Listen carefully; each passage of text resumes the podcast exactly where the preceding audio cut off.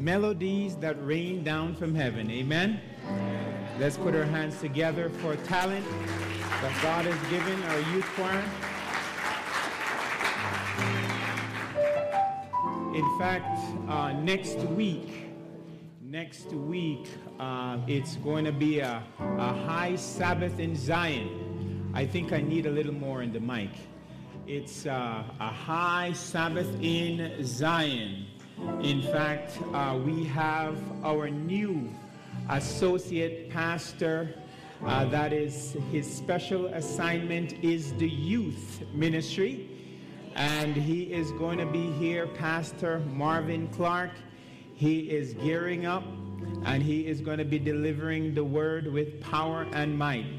It's going to be his beginning of his ministry um, let's say west coast style and so he is relocating in the process right now, and uh, you're going to see him by God's grace next week.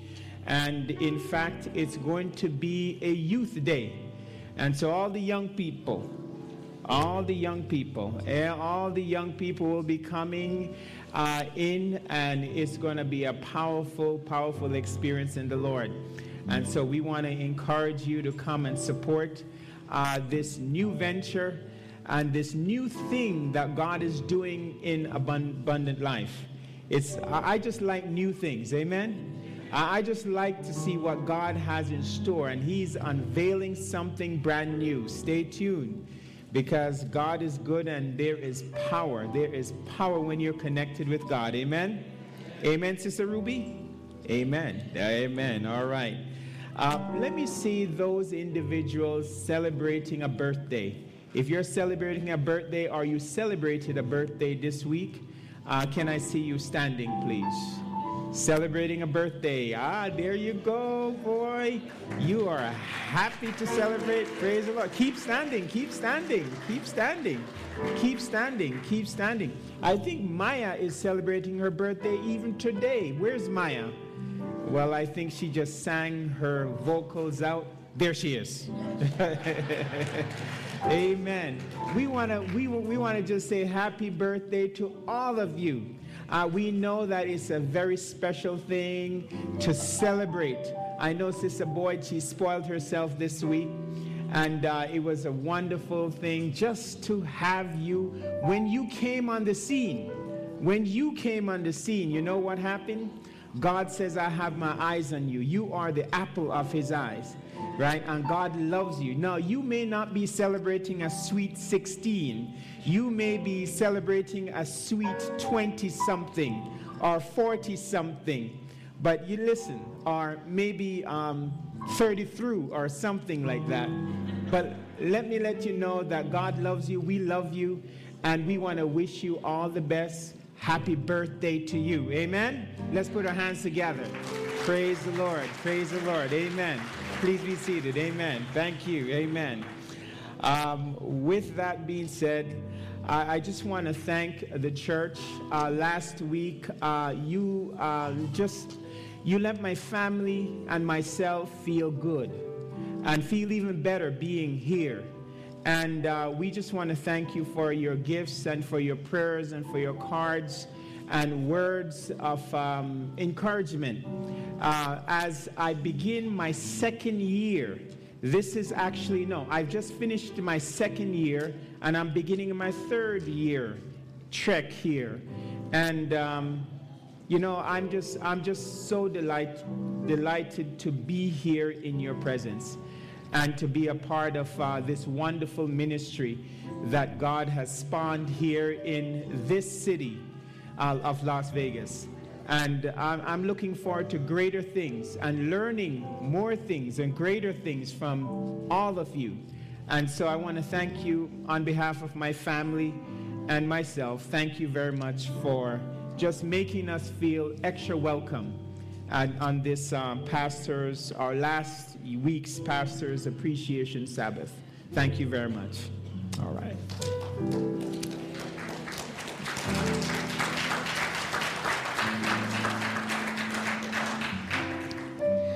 That being said, today um, we have a message, and the aim of this message is to encourage every one of us to get involved. Um, and I'm, I'm saying this at the beginning because I realize that as a church, as a ministry here, that many of us, we come to church for different reasons. And the truth be told, that God has one reason for each and every one of us to come to Him.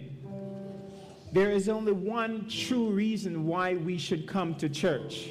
We hold back and refuse to get involved. What truly happens is that the curse rests upon you, and God wants you to be blessed. He wants you to be blessed, and He knows that you are blessed and highly favored. And so, one of the aim that the leadership has in this church is to get 100% involvement. You may not be able to get up and go out and knock on doors, or you may not have uh, the, the gift of eloquence to preach, or to teach, or to lead a Bible study, but you may have the voice to sing, and you're holding back, Sister McGee. Uh, sorry, did I say a name? Sorry about that. you may have a, gift to just simply be, you know, show hos, uh, hospitality. God wants you to use that. And so, our aim as we begin and in the preparation for even next year, we want to get everyone involved everyone involved in some form of ministry. And so we want to encourage the church in this manner as we prepare for next year. We need ushers, we need greeters, we need deaconesses, we need individuals in the children's department, in pathfinders, in adventurers. We need your help, and we know that God has gifted you. And we want to encourage you to get involved. And so as we go through this message, I, I, pray that the Lord will so encourage you to get on board in ministry, ministry of the Lord. Amen? And so, church, I'd like you to turn with me to one of my favorite passages in the Bible, the book of Mark, Mark chapter 3, verse 1. Mark chapter 3, and we're looking at verse 1. Mark chapter 3, verse 1. And in this book, we see Jesus having another encounter, having a very strange encounter with these individuals. In Mark chapter 3, verse 1. And I'm going to ask us all, let's stand. Let's stand as we read the word. Let's stand as, as we just allow the word of God to saturate in us. Mark chapter 3, and we're looking at verse 1. I'm reading from the King James Version of the Bible. In verse 1, it says that he entered again into the synagogue, and there was a man which had a withered hand. And they watched him, whether he would heal on the Sabbath day, and that they might accuse him. Verse 3 And he said unto the man which had the withered hand, Stand forth. And he said unto him, Is it lawful to do good on the Sabbath day or to do evil? To save a life or to kill? But they held their peace. And when he had looked around about on them with anger, being grieved for the hardness of their hearts, he said unto the man, Stretch forth thine hand. And he stretched it out. And his hand was restored as whole as the other. And the Pharisees went forth and straightway took counsel with the Herodians against him, how they might destroy him. As we look at the Word of God, I'm asking you to help me as I meditate on this message. And why do we come to church? Who comes to church? As we see in this, in Mark chapter 3, verse 1 to 6. Father in heaven, we ask that you will please bless us. We ask for your anointing upon your people, Father. You have called us for this moment, for this time, in this particular area to lift up your word. And we pray, Father, that you will hide me behind Calvary's cross, that it may not be my words, but it may, will be yours, Father. We just ask, Lord, that you will take control. We ask that you will bless. We ask for a divine anointing upon each and every one listening in this church and online. Surround us once again now and speak through us, by us, and in us. For we ask this in Jesus' name. Amen. Please be seated. The truth of the matter is that all of us, we come to church for different reasons. Every single one of us, we are here for a reason, and there are categories of individuals within the church of God. Now, this was the same in the time of Jesus. You see, in the time of Jesus, uh, there are individuals that had different ambitions, different motivations. They had different trainings, and as, as, a result of it, they gave rise to, to all different sorts of interpretations. In fact, church had uh, different meanings from one synagogue to another, from one community to another. The church would take on different meanings, and and what truly happened, usually what happens on the outside of the church, what happens in the political arena, seeps into the church and ultimately causes division in the church. One of the main things that why Jesus established a church is because he wanted his people to be united and not divided any organization that is divided and that is not on the same page will ultimately be destroyed. Any organization. It reminds me of the story, true story, of Crown Books. I don't know if you remember Crown Books. It was perhaps about 25 years ago in the, in the 90s. Robert Haft, he was the son and heir of this company. And he would go on TV and he would coin these commercials and he would say, if you paid in full, you did not buy it from Crown Books. And that was his thing. And he was going around and this, this was one of the major book distributors back there in the early 90s. But soon, very after, his, his father decided that he is not going to turn the company over to his son. Father was getting a little old, and the father decided that, you know, he doesn't want his son to rule and to lead in this company. And so, very soon after, he removed his son from the chairmanship. He suspended the son's $500,000 uh, uh, salary that he's getting every year and also $250,000 bonus a year. He stopped it all. And there was an infighting in this company.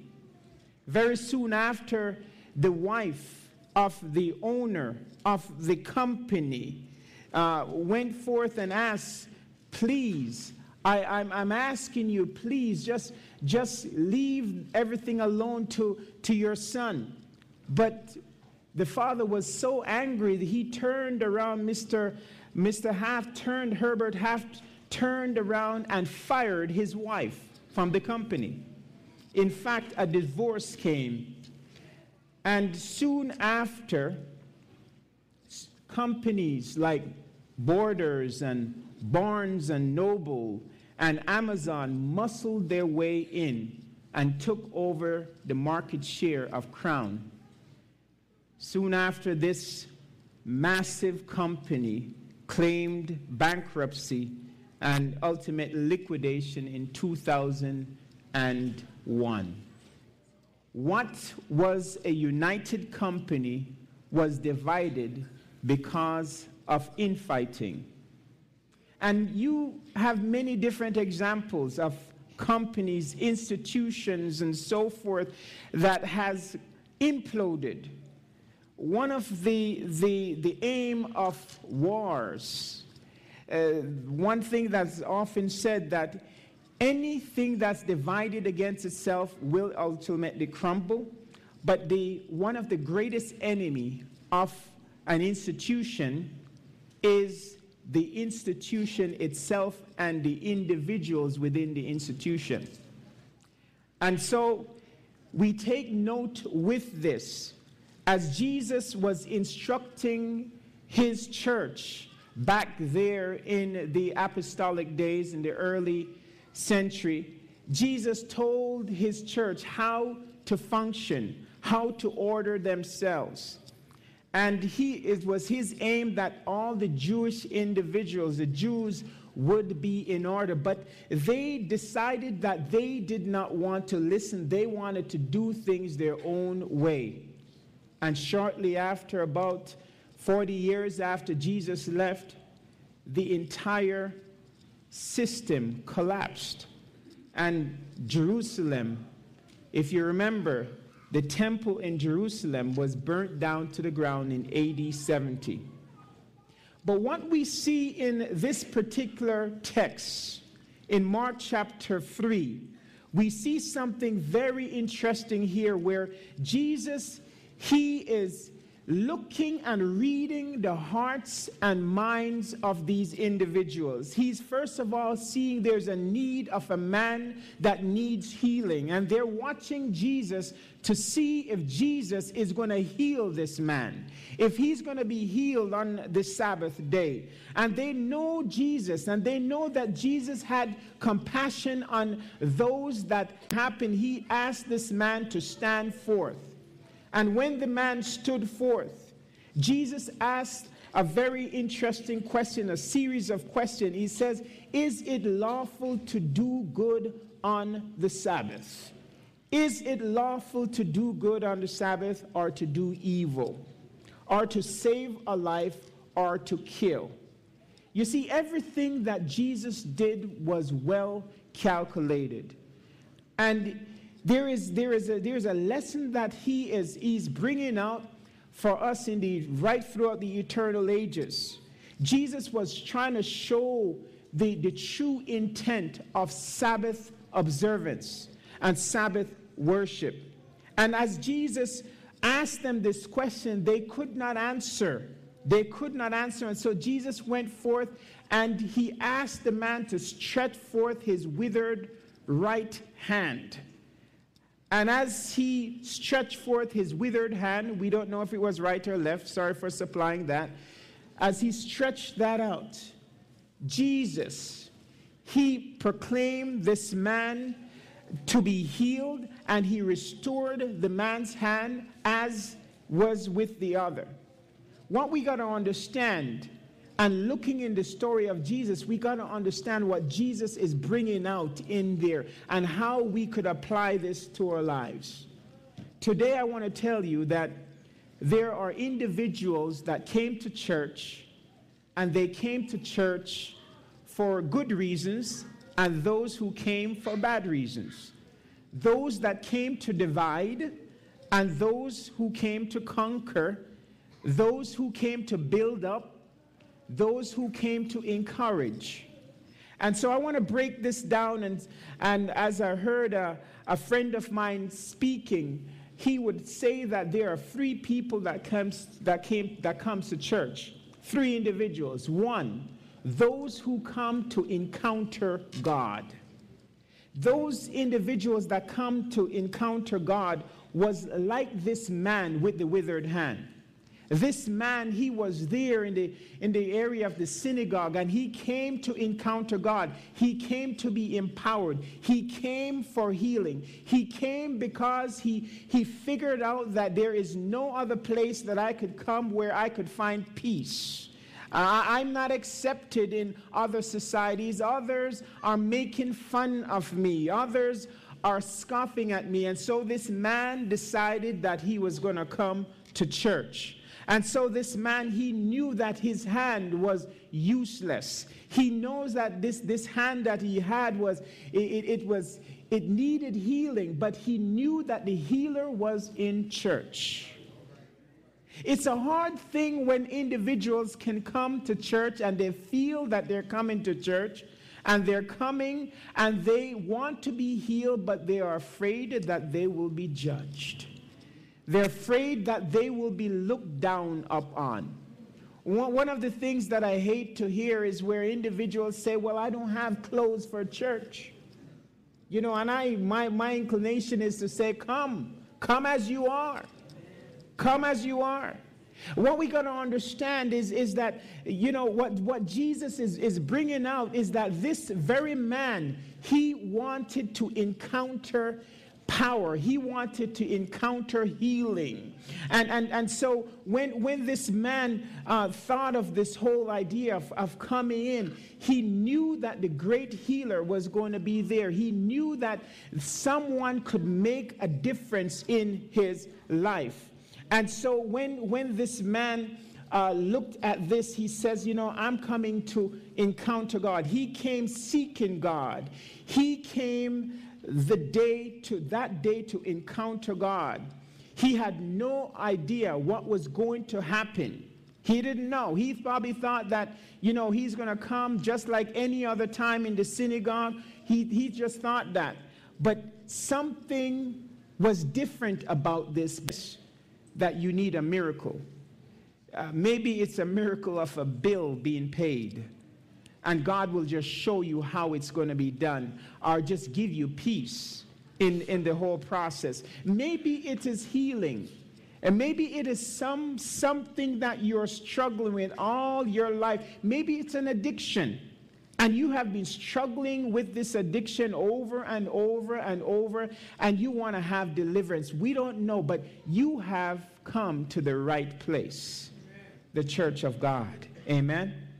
And so this man came in. Now, this guy came to meet God, he came to worship, to seek Him. He was expecting positive and he was ready to give. He wouldn't have come if he didn't think that something could make a difference, but he came. And so, as he came to church, he came to get his praise on. He came to fellowship with others who are in the same situation. You see, as I preached on a few weeks ago, that this church is truly a hospital. It's a hospital where everyone comes. Everyone comes to be healed. It's not a hospice, it's a hospital. It's a place where we come, where we know that we're not going to be judged, quote unquote, where we're not going to be looked down upon, but where we are going to encounter God. There are some of us today that need to encounter God in uh, this way, in the way that this man did. We need God to restore something in our lives. For some, it is a relationship with Him. For others, it's a relationship with our families, broken relationship. For still others, it is something else all of us have something in our lives that we must let wither away. And God wants to do this work, He wants to perform this miracle in you. And so this man came on the Sabbath day, as appropriate as it was, and Jesus watched this man. And as he saw him, he knew his heart, just as he knows your heart, even right now. And when this man was healed, when his this man encountered the true power of heaven, the one who stepped out into nothing and spoke, and everything came forth. When this man was truly healed, he was amazed. He was, he was so overjoyed by this experience. No longer did he have to go through life with this hand that was withering away. This man was overjoyed. He was healed. He came in one way, but he left another way rejoicing. Wouldn't it be an interesting thing that everyone, visitors, friends, they will come to church? They come to church in one way, perhaps discouraged, weighed down, burdened down, but they leave praising God, leaving recognizing that they have been with the God who created heaven and earth realizing that they had an encounter with the God who restores, who renews. Now, that's what church is supposed to be all about. Amen? But unfortunately, we have those who don't come to encounter God, they come to counter Him. You didn't get that. They come to counter God. Now, these are individuals in the category of the religious leaders. And they believe they are so righteous. And they believe they are so holy. And they believe that they have arrived and they look at the amount of years that they have within the church, or the amount of ear miles they have accumulated, right? And, and they, they evaluate things from that standpoint. And so these individuals, religious leaders in the category here, these would be the Pharisees.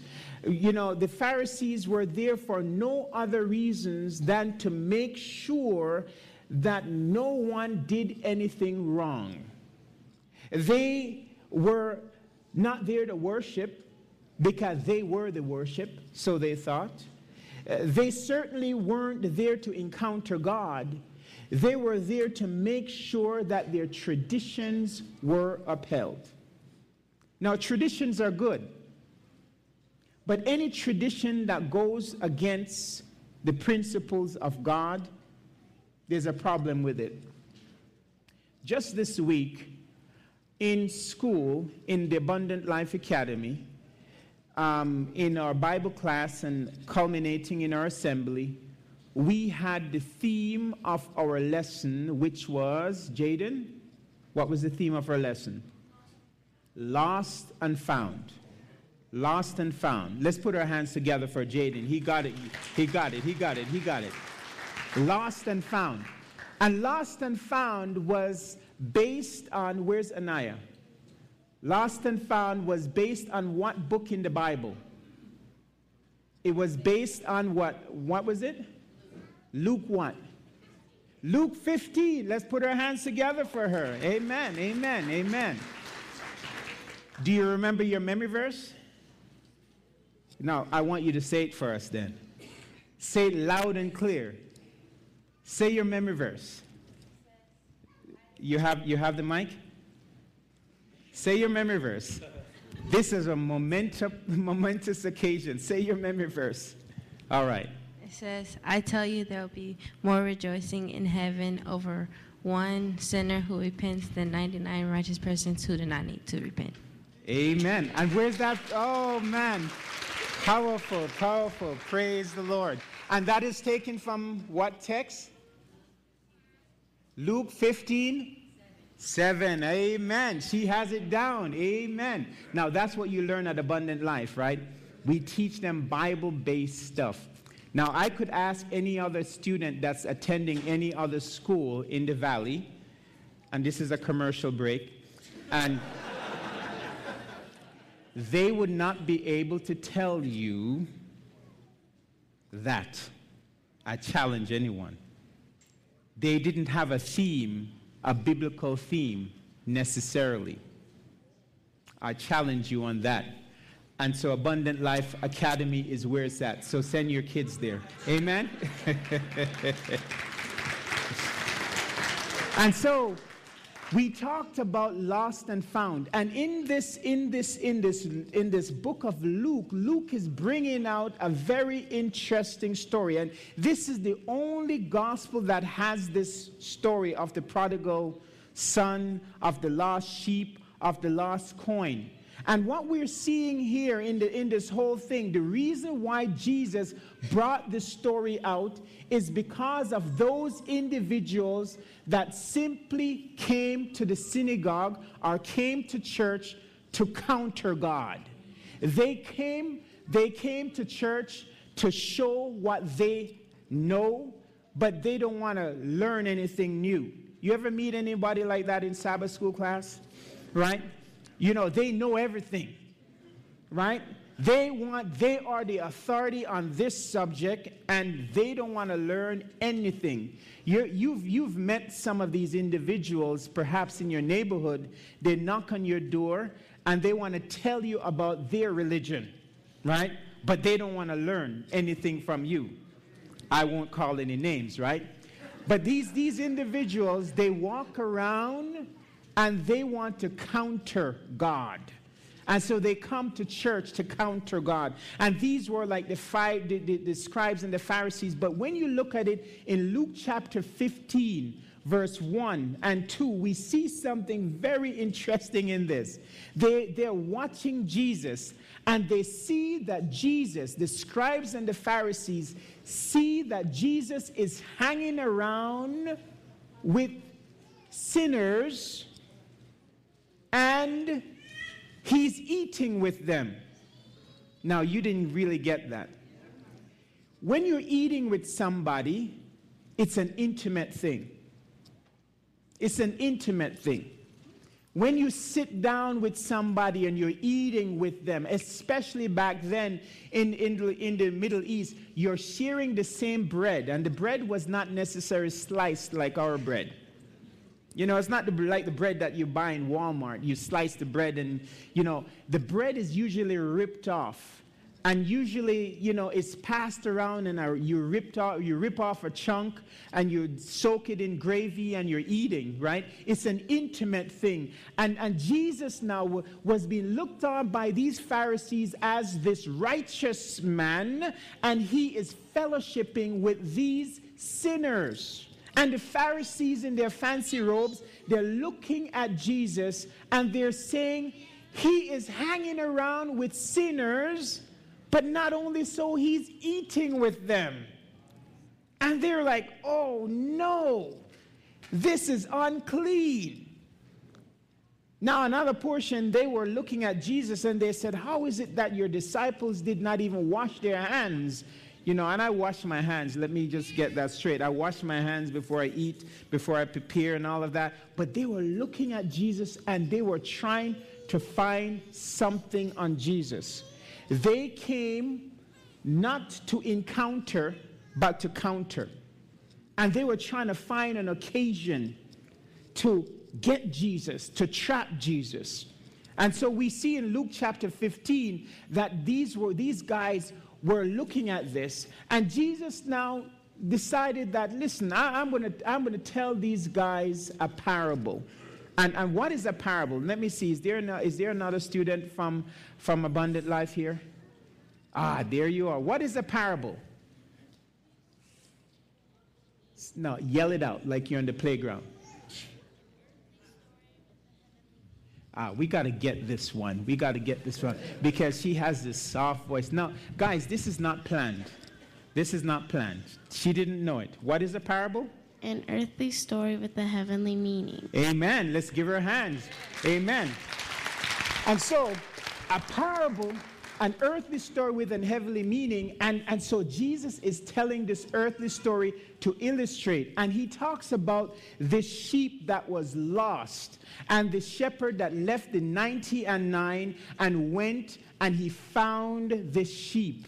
And he brought it back, and there was great rejoicing, great rejoicing over this lost sheep. And this was where the memory verse came from in, in Luke chapter 15, verse 7, that, you know, there's rejoicing over this the sheep that is found, that more than the 90 and 9 that considers themselves righteous.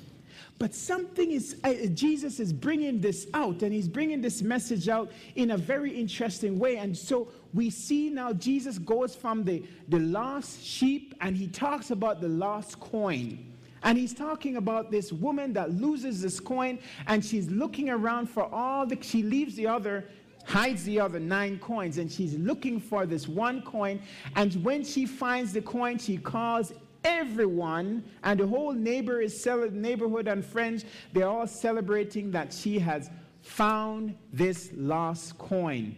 And then it dubs the very same thing in luke chapter 15 verse 10 that says there is great rejoicing over one sinner that repents.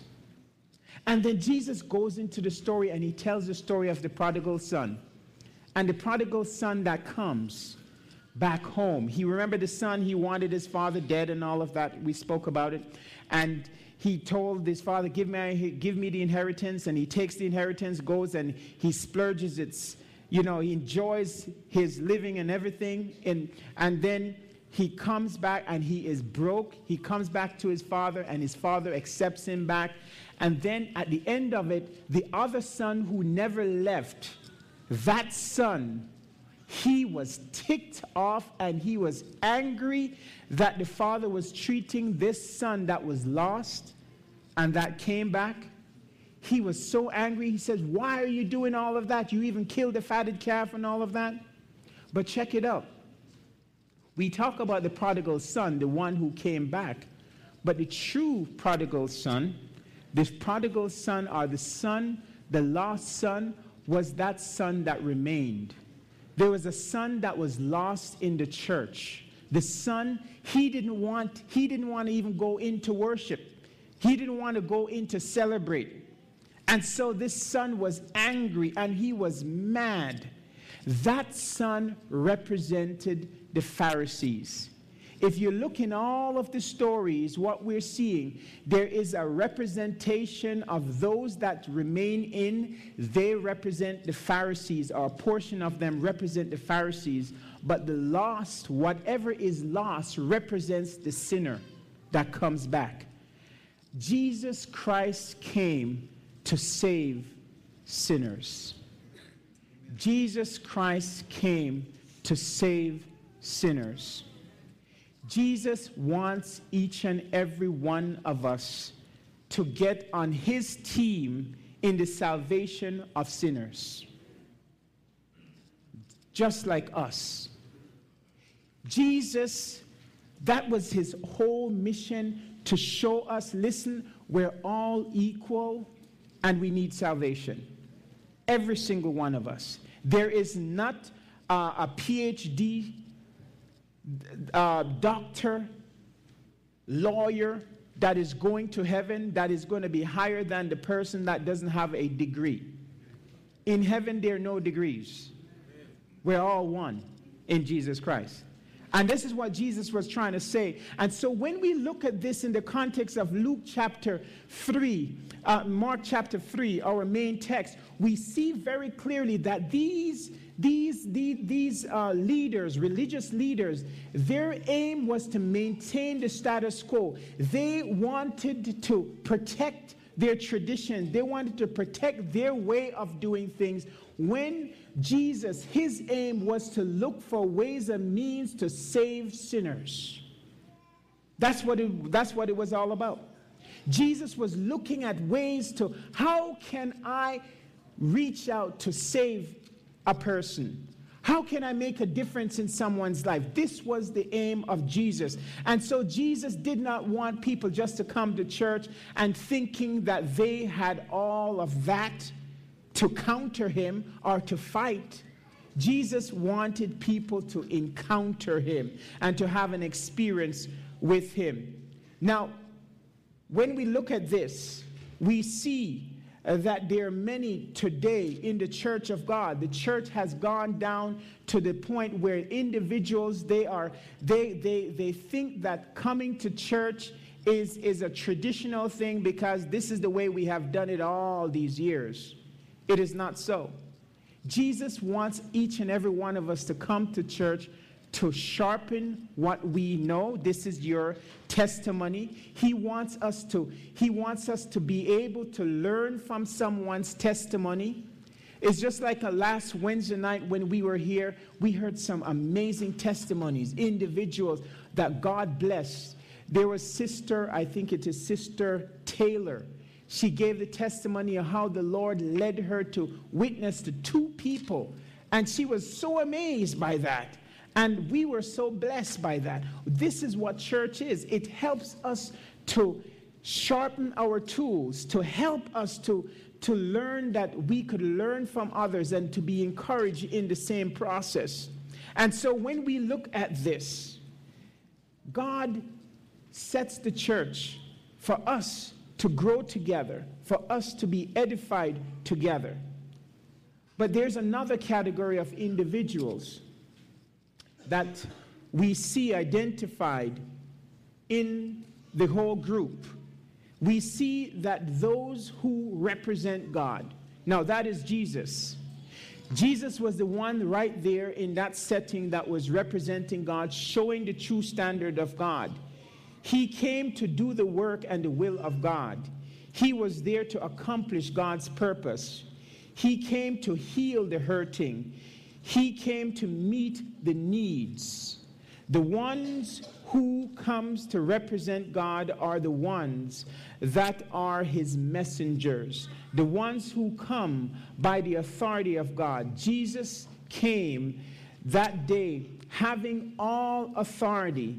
He was the messenger and the representative of God, yet he was rejected and despised by those there after Jesus had healed these, this, this man, it says that the, these uh, Pharisees and scribes, they went forth and they took counsel with the Herodians to see how they will destroy, destroy Jesus.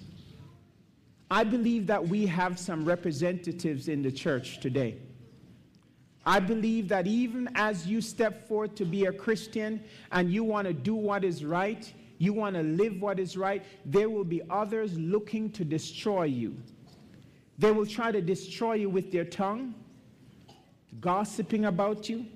They will try to destroy you in every single way. They will try to even pray down a curse upon you, failure. They don't want you to have that job. You know, when you hear some people stand up and they testify how the Lord has done great things for them. Uh, we came to church uh, a month ago and, and we have been praying for our job, and the God, the Lord of heaven, graced them with a great job. And then you have someone that have been looking for a job for two years. And they don't have, and they're hearing this, and you hear some of these people mutter under their breath. Let me let you know, just as Jesus had these encounters this, with these individuals the same way you're going to have it in the church. In this church, there we may all look righteous, but not all of us are righteous. God wants each and every one of us to be, but not all of us are. The church right now is at a state, and I'm talking to church in the world, right across the world. We're at a state right now where we are becoming so sophisticated about doing what we want to do that we turn our backs on what God truly wants the church to do in the community. We see Jesus, he was setting the tone and showing how we ought to have church, healing others, how we have to have church in helping others, helping the hurting, and all of that. But so many times we find ourselves as a, as a church, we are off track. And we, we, we are getting into things that we even, even debates that we should not even be in. Because of individuals, they think they want to counter God. They want to be God. They want to be the standard. And I'm saying that's in and out. And I believe God truly wants every single one of us to have this wonderful experience and relationship with God that we will advance the cause of God. You know, where are the days, everybody, when the disciples can come in and say, you know, I mean, the, even the demons had power over us. Uh, uh we had power over the demons. Even the sick, we, we, we just called on the name of the Lord and, and the sick was, was, was, was healed. Where are those days? Where, let me ask you, where is the power? Where is the power? The very same church that Jesus Christ set up. Where is that power? I want to tell you that the power, it's here. The power is available right here. It's in the church, young people, older folks. It's in the church, but somehow we are not taking advantage of it. The unfortunate thing is if you see the numbers of us, there are about 300 people here. 300 people. We have about maybe 20% that is active in ministry that is running this church. 20%. Active in helping the church financially, active in ministry focus, helping the church in ministry, volunteering in ministry, active in praying and doing all you can with your influence to help the church to advance. There's about 20, there are about 20%.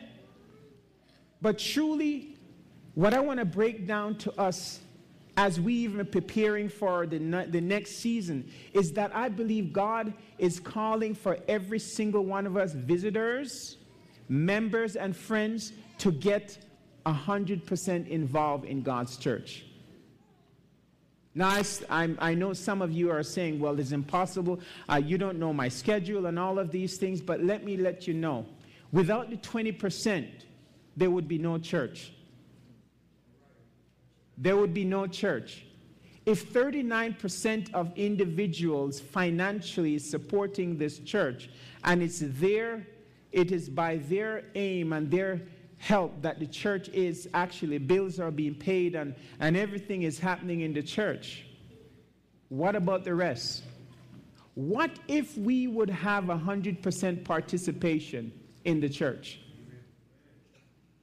You know, just this last summer, we had a very interesting um, summer camp. We had about 120 young people, kid, kids in our summer camp.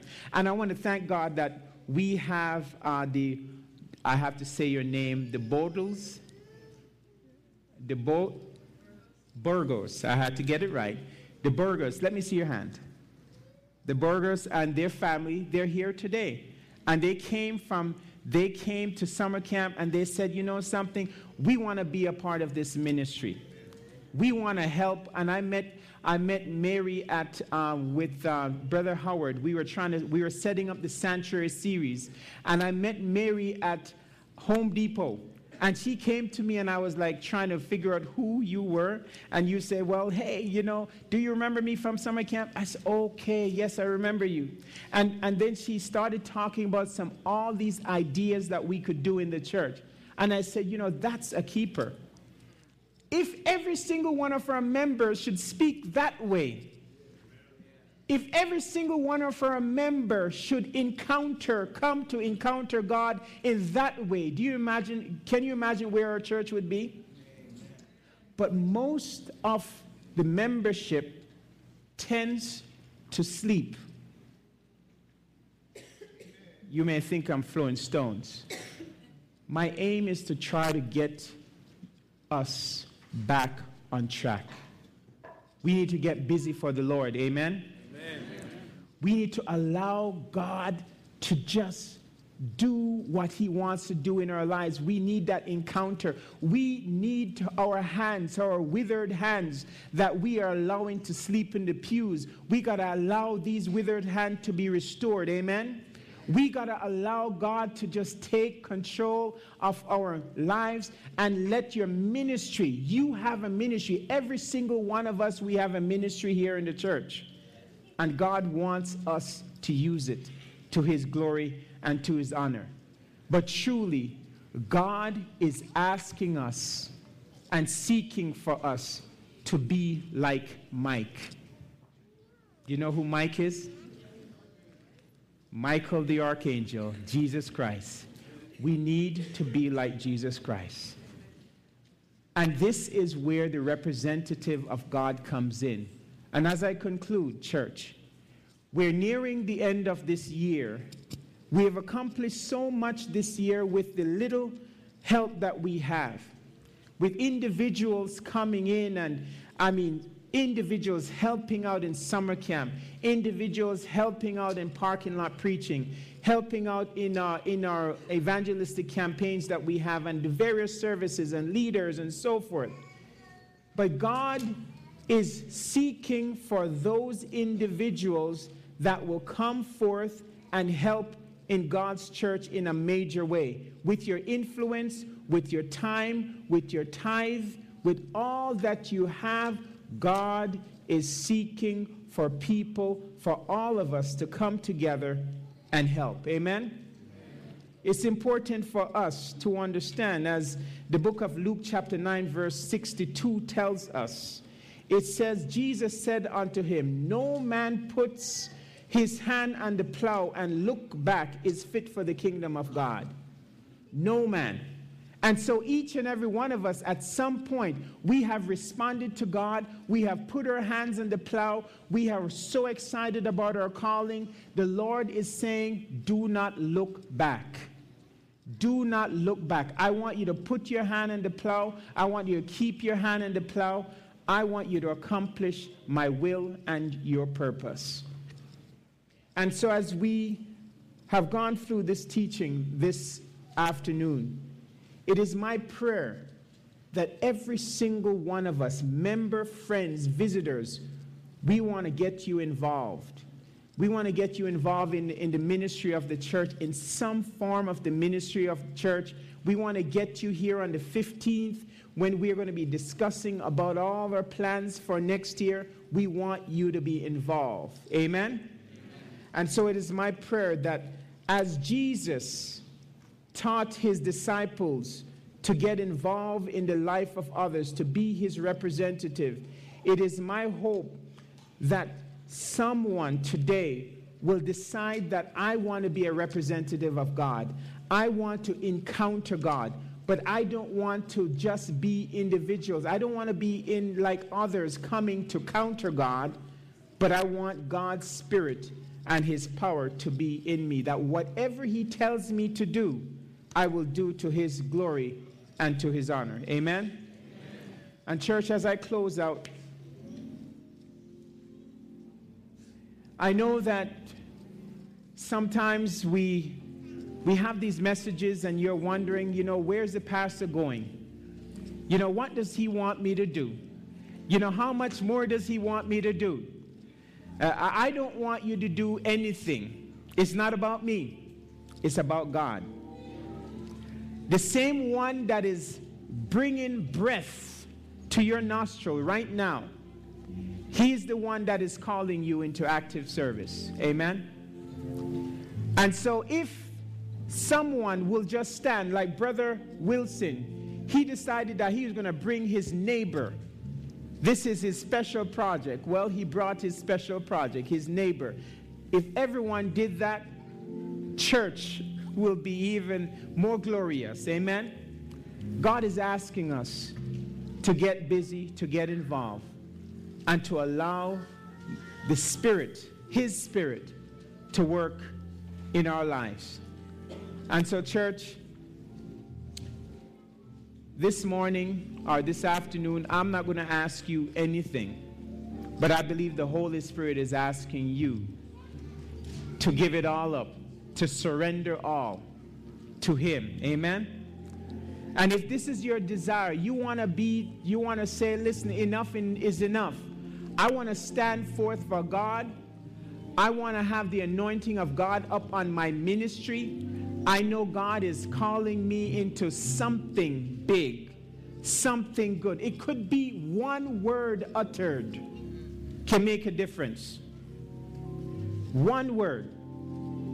I want to be used. And as I conclude in this appeal, brother, what's your name again? Brother? Brother? Richard.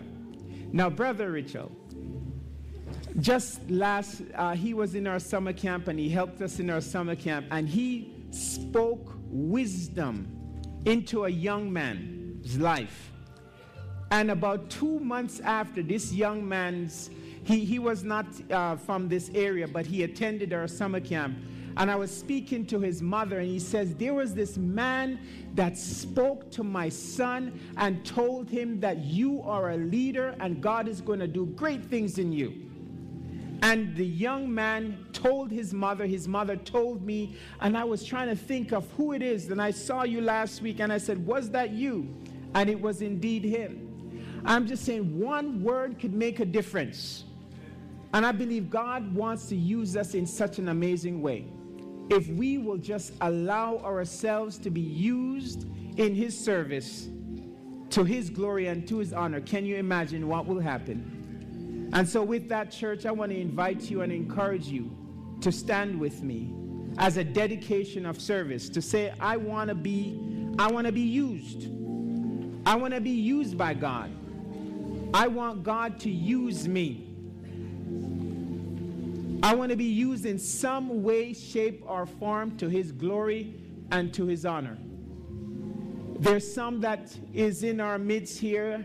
They may need special prayers to turn their back on abuse or addiction, turn their backs on the things that is holding them back for, for accomplishing, to accomplishing their goals.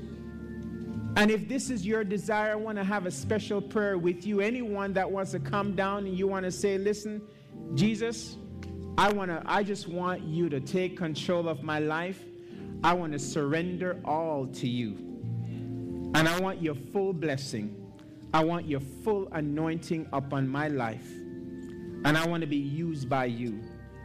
I know you're calling me into a greater calling.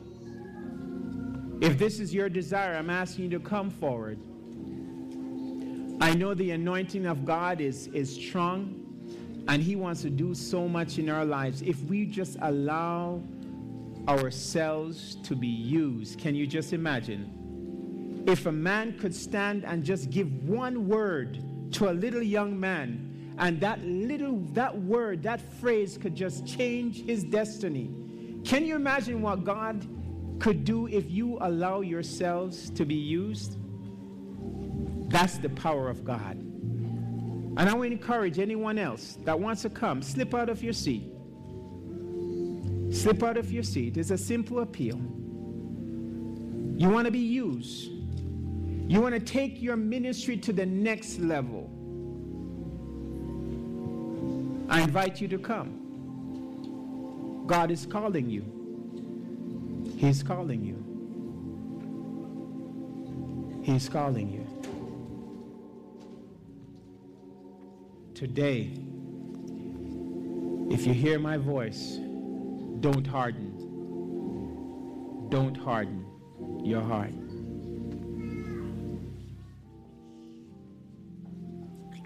You know, God has a special place in His ministry for you. Amen. And if we will just allow ourselves to be used, can you imagine? Just imagine. Let us bow our heads for prayer. Father, here we are once again. We're standing to dedicate ourselves to ministry. We're standing, Lord, because we want to be used by you. We want your Holy Spirit, Lord, to take control of our lives.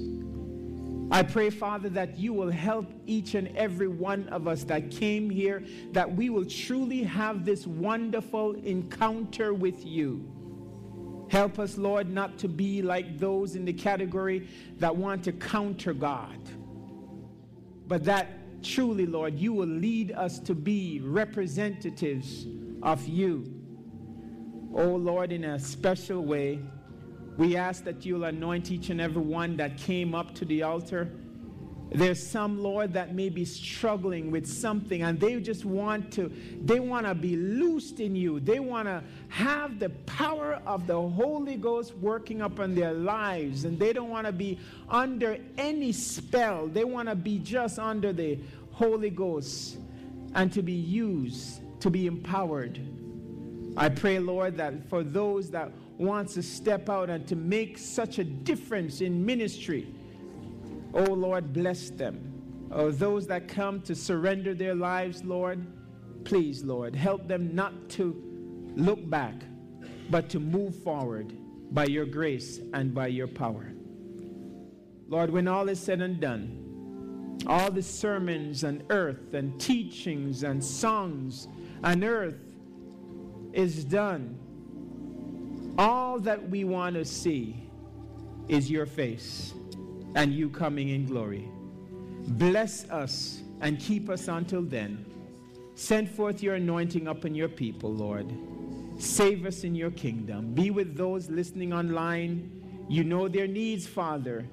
Those that may have responded to this appeal, Lord, help them to send the appropriate email that we will count them in this number. And Lord, that we will all be ready for you to come. We thank you and we praise you, for we ask these things in Jesus' worthy name. Amen. Amen.